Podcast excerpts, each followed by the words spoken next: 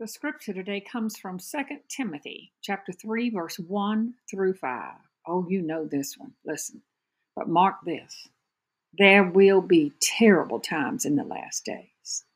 People will be lovers of themselves, lovers of money, boastful, proud, abusive, disobedient to their parents, ungrateful, unholy, without love, unforgiving, slanderous, without self control, brutal, not lovers of the good, treacherous, rash, conceited, lovers of pleasure rather than lovers of God, having a form of godliness but denying its power.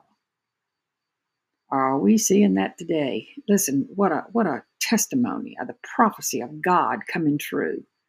If ever today, if ever anybody's ever questioned the truth of God's word, you, you only got to read what was foretold, what would happen, and then look around you you know, the words in this that really stood out in my heart was the passage that says, having a form of godliness but denying its power.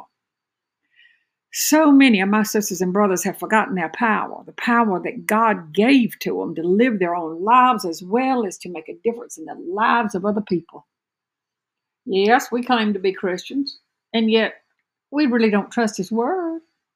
I mean, he promised to protect us and provide for us. And we worry constantly about bills and payments due and how we're going to make it and what am I going to do. And we say we trust him with our lives and the lives of our children, but we sit up all night worrying, pacing the floors. And God has given each of us gifts and talents to glorify him and his kingdom. And yet we are hesitant to step out in faith and take on a project that's dear to his heart. God is calling each of us we are precious in His sight. He has provided us with everything we need. Will never leave us alone and will guide us every step of the way. It's time we really and truly believed Him. It is time we stop denying the power He has given us.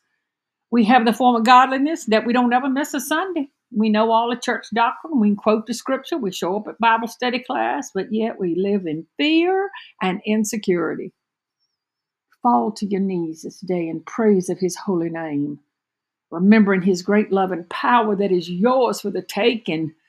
You have the power to trust, to forgive, to believe, and love and worship. You are his, and no one can snatch you from his hands. Live out your lives as he would have you live them. Live in the fullness of your Creator. And let people know by our faith, by our fruit, that we love our Lord and we live every day to serve Him. And that fruit comes from the Spirit of truth, the Holy Spirit of God.